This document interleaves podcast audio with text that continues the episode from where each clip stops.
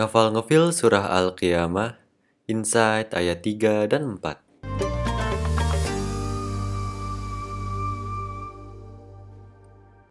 Wah gila-gila, ini sih nyindir abis. To the point banget. Ayah sabul insanu. Apakah manusia mengira? Allan najma'a izomah. Apakah kami tidak akan mengumpulkan kembali tulang belulangnya? Abis bersumpah di awal, Allah langsung nyindir pakai pertanyaan. Kita kayak langsung dibawa ke inti persoalan. Straightforward banget ke permasalahan yang mau dilurusin. Yaitu keraguan hari berbangkit. Oh ya, mungkin kita bertanya-tanya, kenapa ya? Kok mulai-mulai langsung nyinggung tulang belulang aja? Karena waktu itu ada kejadian orang kafir Quraisy yang ngegali kubur, ngumpulin tulang, Terus naruh itu ke hadapan Rasulullah Shallallahu Alaihi Wasallam sambil ngomong, ini nih yang kata kamu bakal dibangkitin. Tentunya dia nanya kayak gitu dengan maksud menghina. Seperti di surah Yasin ayat 78. Siapakah yang dapat menghidupkan tulang belulang yang telah hancur luluh?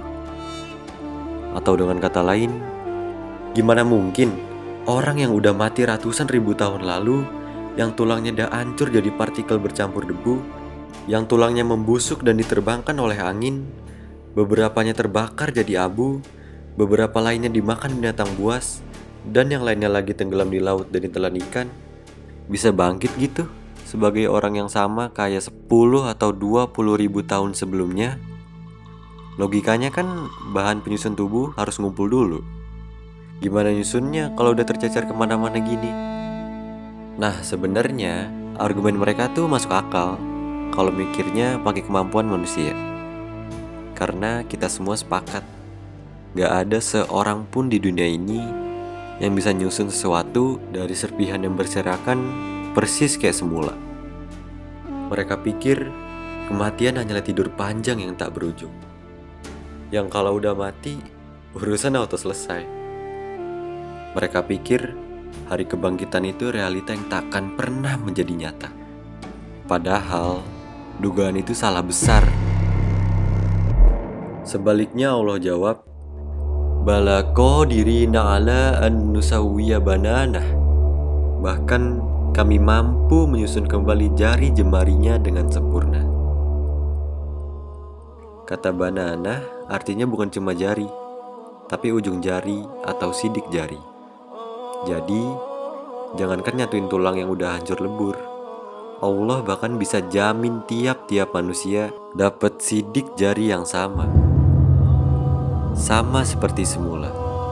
Allah kuasa banget ngebentuk dan nyusun lagi sampai ke detail ujung-ujung jari manusia dan ruas-ruasnya secara lengkap.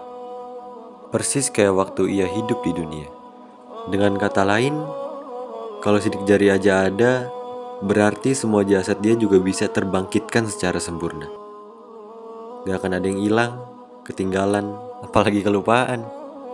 Kata Banana doang aja udah ngasih kesan bahwa hari akhir itu benar-benar akan dalam detail yang halus dan presisi.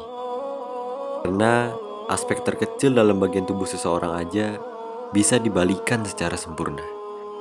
Dan amazingnya lagi, Allah bukan cuma ngebangkitin kita-kita yang hidup di zaman sekarang doang, tapi juga dari generasi pertama manusia, dari Nabi Adam alaihissalam sampai yang terakhir meninggal di hari kiamat.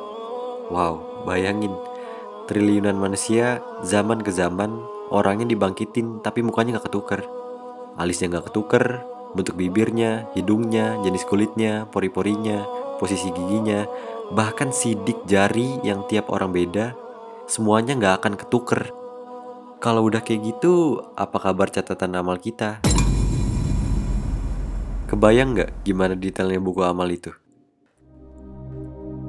Diriwayatkan bahwa ayat ketiga dan keempat ini diturunkan karena ulah dua orang, yaitu Adi bin Abi Robiah dan temannya. Adi pernah datang ke Rasulullah Shallallahu Alaihi Wasallam dan bertanya, "Eh Muhammad, coba ceritain Kapan itu datangnya hari kiamat dan gimana keadaan manusia saat itu? Rasulullah Shallallahu Alaihi Wasallam pun menjawab apa adanya. Lalu Adi berkata, Demi Allah, kalau aku ngeliat hari itu dengan mata kepalaku sendiri, aku gak akan membenarkan ucapanmu itu dan aku juga tidak percaya kepadamu dan kepada hari kiamat itu. Apakah mungkin eh Muhammad, Allah sanggup mengumpulkan kembali tulang belulang manusia? Kemudian turunlah ayat keempat di atas yang menegaskan kekuasaan Allah sebagai jawaban terhadap pertanyaan Adi bin Abi Robiah dan orang-orang yang sikapnya kayak dia. Oh ya, ada hal yang Allah kritisi dari manusia. Hmm, apa ya? Berlanjut di ayat berikutnya.